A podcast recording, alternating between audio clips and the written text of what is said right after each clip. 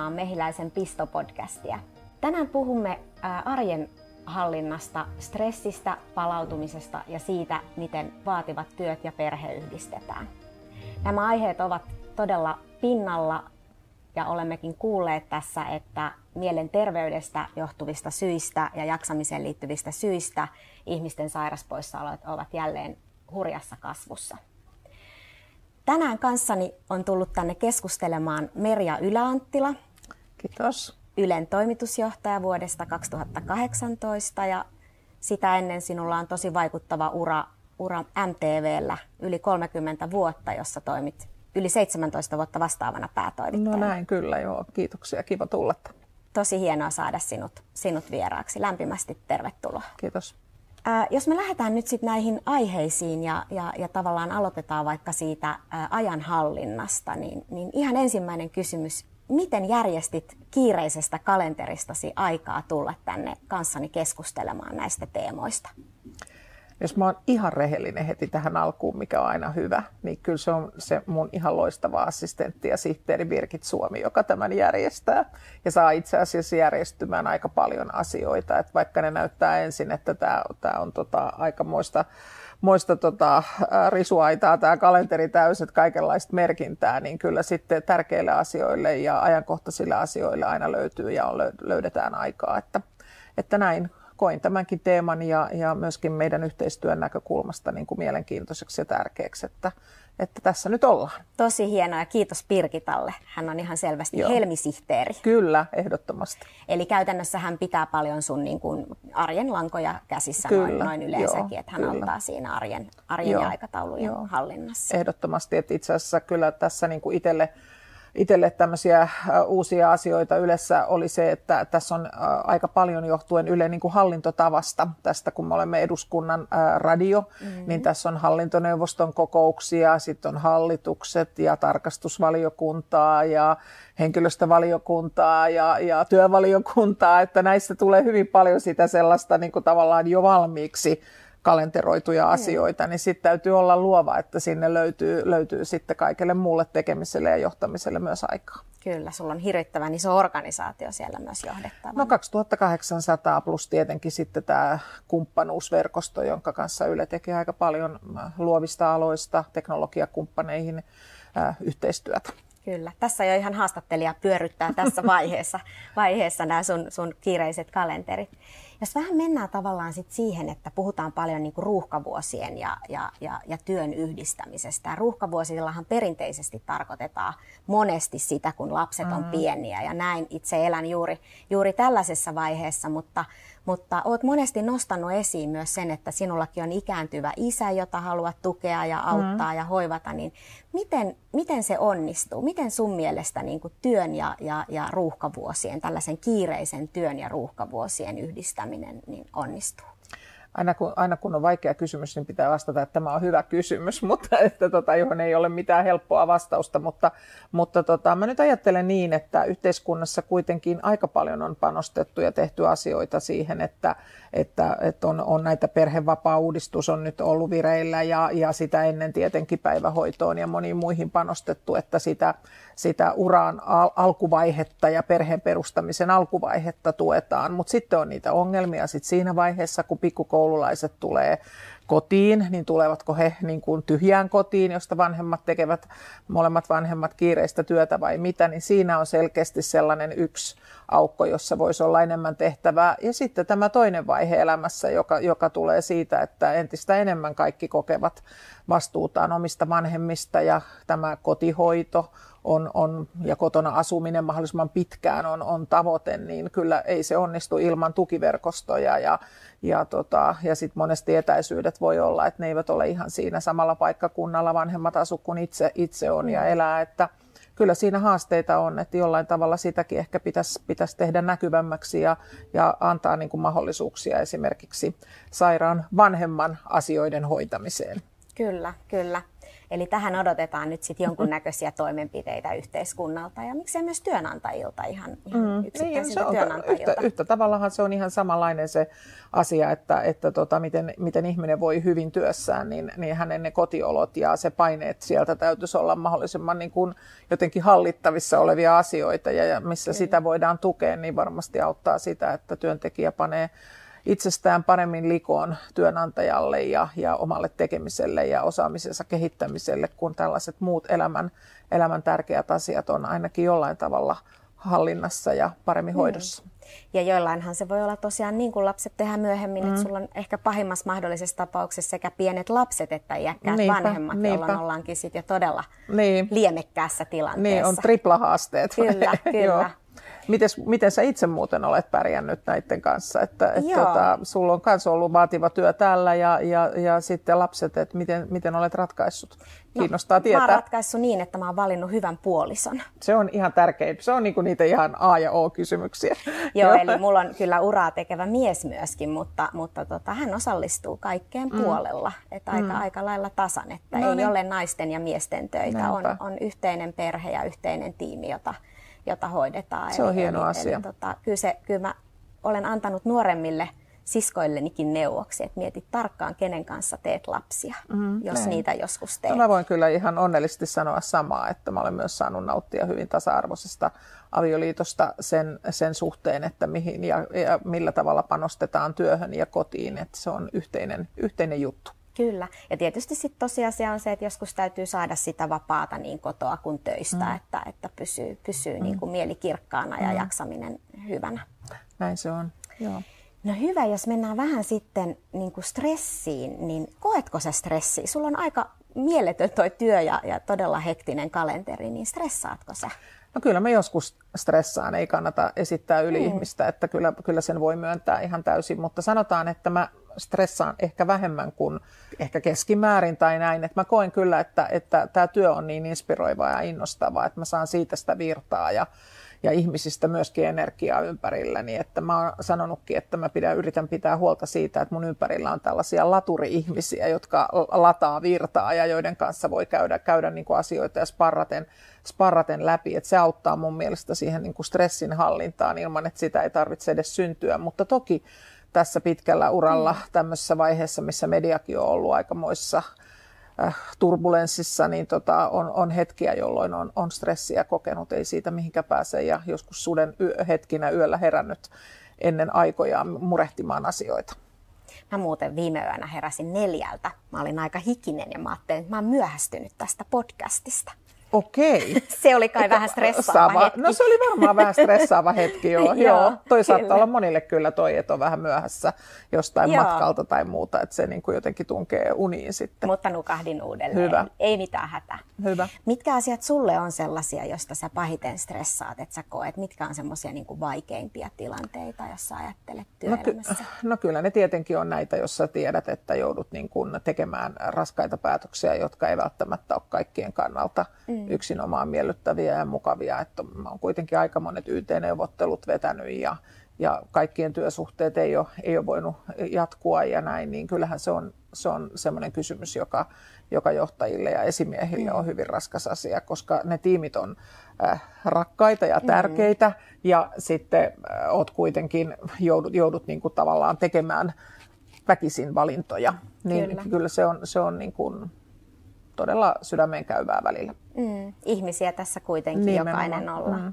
Mitkä ne sun keinot on sit selvitä niistä tilanteista, kun, kun tuntuu, että on hurjat paineet? No kyllä mä niin jotenkin suosin sitä, että, että me puhuu asioista. Että mä oon käyttänyt tämmöistä debriefingiä ja sitten mulla on ollut henkilökohtaista coachia tässä myöskin, jonka kanssa mm voi vaikka lähteä kävelylle. Ystäväthän on tietenkin hyviä, mutta joskus tuntuu, että ei ystäviäkään voi omilla työpaineillaan mm. pelkästään niin kuin rasittaa, että ystävyys on vähän muunlaista jakamista. Että, että mä oon kyllä suosinut sitä, että jos löytyy tämmöinen hyvä mentori tai muu vastaava, jonka kanssa voi, voi sit käydä läpi, niin voi myös miettiä niitä jo valmiiksi, niitä ratkaisuvaihtoehtoja vähän haastaa.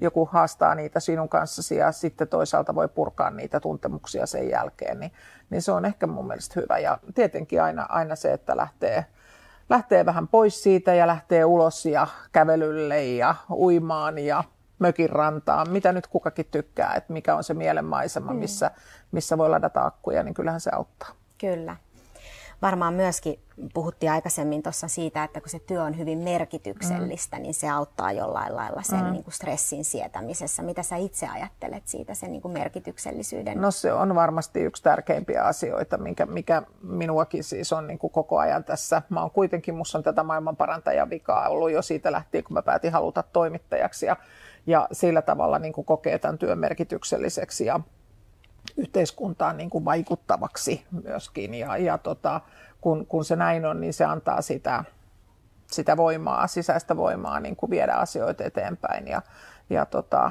nyt musta tuntuu, että kun mä mietin näitä meidänkin ihmisiä tuolla, että kun mä tulin tämän, tähän uuteen tehtävään, niin mä lähetin kaikille kaikille 2800 yleisradiolaiselle kirjeen, että kerron Merjalle yleistä. Siinä oli pari-kolme kysymystä ja yksi niistä oli, mikä, mikä sinua innostaa täällä. Ja ylivoimaisesti sanotaan semmoinen reilu 80 pinnaa vastaajista, joita oli siis 1200, jotka vastasivat mulle hyvinkin pitkästi kirjoittain asioista, niin, tota, niin oli tämä merkityksellisyyden mm. kokemus heille se tärkein asia, joka innostaa. Ja, ja, tota, se on, ja myöskin nuorille sen huomaa, jotka, jotka hakeutuu töihin, niin, niin tota, he arvostavat hyvin paljon sitä, että tehdään asioita, joilla on vaikutusta.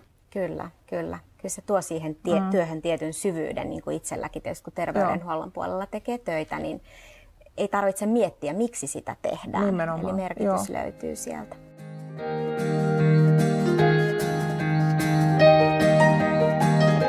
Miten sä vähän, jos peilataan tavallaan niitä organisaatioita, tänä päivän kuitenkin työelämä on, on kovassa mm-hmm. muutoksessa, mm-hmm. murroksessa, tahti on kovaa, me luetaan koko ajan siitä, että ihmisten jaksaminen on kovilla tilastot kertoo, että sairaspoissaolot mielenterveyssyistä kasvaa, niin minkälaisia vaateita tämä antaa sun mielestä johtamiselle, että jos niin kuin vähän miettii mm. sitä puolta?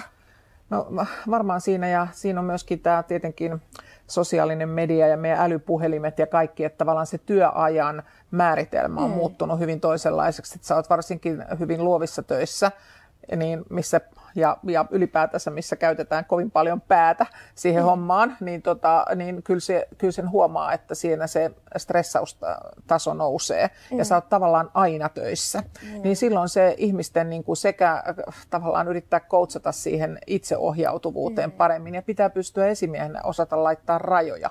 Monethan ovat valmiita tekemään ties mitä mm. ympäri kellon ja ovat innostuneita ja kun kokevat mm. sitä merkityksellisyyttä, niin sitten pitäisi pystyä jotenkin rajaamaan niitä asioita ja kertomaan, että joku riittää myöskin ja luomaan semmoista turvallisuutta siihen niin kuin ylipäätään siihen työympäristöön. Kyllä, koska kukaan ei kuitenkaan mm. ole robotti, mm. eikä voi mm. olla aina niin. saatavilla mm. ja aina töissä. Ja sitten se voi täytyy... tipahtaa niin kuin sit yllättäen niin kuin ihan yksi, kaksi sit väsähtää ja, ja, ja juuri tämmöisillä niin kuin hyvin vakavammilla seurauksilla sitten, että, että, tota, että kyllä kannattaisi niin kuin huomata nämä mm. asiat vähän etukäteen ja aikaisemmin. Kyllä, juuri näin. Mm.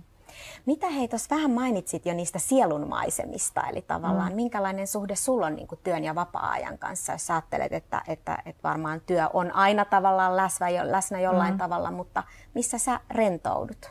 No mä oon tottu, kun mä olin uutisissa, niin mullahan oli 24-7 päätoimittajana puhelin vieressä yöpöydällä ja yleensä sitten tässä oli viimeiset vuosikymmenet, niin oli hyvin ra- puhelin kun soi yöllä, niin yleensä tosi huonoja uutisia oli, milloin, milloin kouluampumisia, milloin, mm. milloin mitäkin maailmalta ja terrorismia, hyökkäyksiä ja vaikka mitä.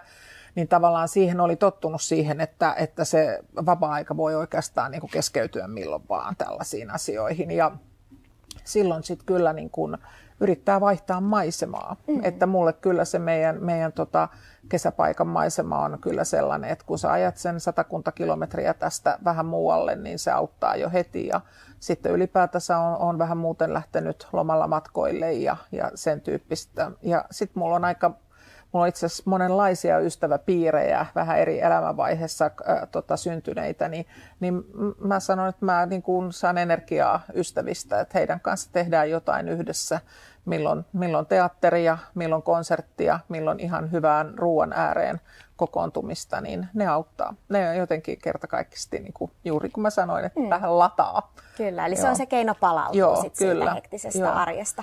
Ja mä... per, ihan perhe ja koti, että kyllä mä tykkään olla kotona ja sitten mä tykkään katsoa jotain hyviä sarjoja tai lukea, lukeekin itse asiassa taas vähän enemmän kuin tässä välillä.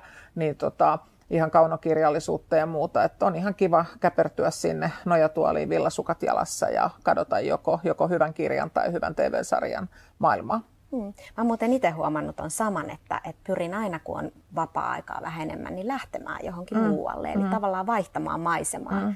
pois kotoota, oli se sitten mökki tai, mm. tai matkalle mm. tai muuta. Ja, ja itse tykkään myös tosi paljon lukemisesta, että mm. se on semmoinen irtautuminen siitä niin. härdellistä kotona ja härdellistä töissä. Että, Mutta se muuten vaatii nykyään enemmän se lukemiseen keskittyminen, että puhutaan paljon, että kun ei pojat lue ja nuorten lukemisesta ja näin, niin se vaatii kyllä tietynlaista juttua, että se keskittyminen, että, että sä jaksat lukea. Mulla oli nyt tässä tota, syksyllä, kun oli Finlandia voittaja, valitsi Anna diktaattorina siinä ja mm. mulle tuli se kuuden kirjan pakettia, siinä on pari viikkoa aikaa lukea ne. Ja se, on olin, niin nopea. se on todella okay. nopea aika.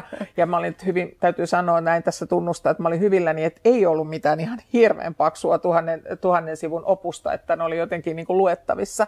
Mutta että siihen keskittyminen, mä olin mm. varannut mm. muutaman lomapäivän siihen, niin kyllä se vaatii, tiedätkö, sitä, että sä osaat viedä. Ja mä, mä itse asiassa vein sen mun puhelimen toiseen huoneeseen äänettömällä. Että et se ei ole siinä mun lähellä. Niin, että jos sä äkkiä katsot katsot, että no mitäs nyt on tapahtunut, että sä saat sen semmoisen niin pikatyydytyksen ää, uutistapahtumista tai mitä, onko jotain mielenkiintoista sähköpostia sitä, kun riittää ja näin. Ja se vie heti sut siihen mm. niin kuin toiseen tilaan mm. ja toiseen niin kuin työmoodiin tavallaan. Niin kyllä se on älyttömän tärkeää, että pystyisi oikeasti ja ensin vähän pakottaa, niin sitten se lähtee menemään. Ja sitten mä kyllä nautin siitä, koska se oli niin ö, totaalista keskittymistä. Ja sitten mä ensin kuvittelin vielä niin, että mä voin lukea niitä putkeen, mikä on mahdotonta, koska se on, ei ole tenttikirja, mm. vaan se on kaunokirjallinen maailma. Sun oli pakko pitää siinä, lähteä ulos ja tehdä jotain muuta ja mm. sitten vaihtaa toiseen kirjaan. Että sitä ei voi sillä niin ahmia, koska se ei jotenkin niin kuin kertakaikkisesti toimi. Mutta se oli hieno kokemus tavallaan myös sen keskittymisen harjoittamisen kautta. Kyllä, tänä päivänä tosiaan se on niin sirpaloitunut niin, se ajankäyttö ja muu.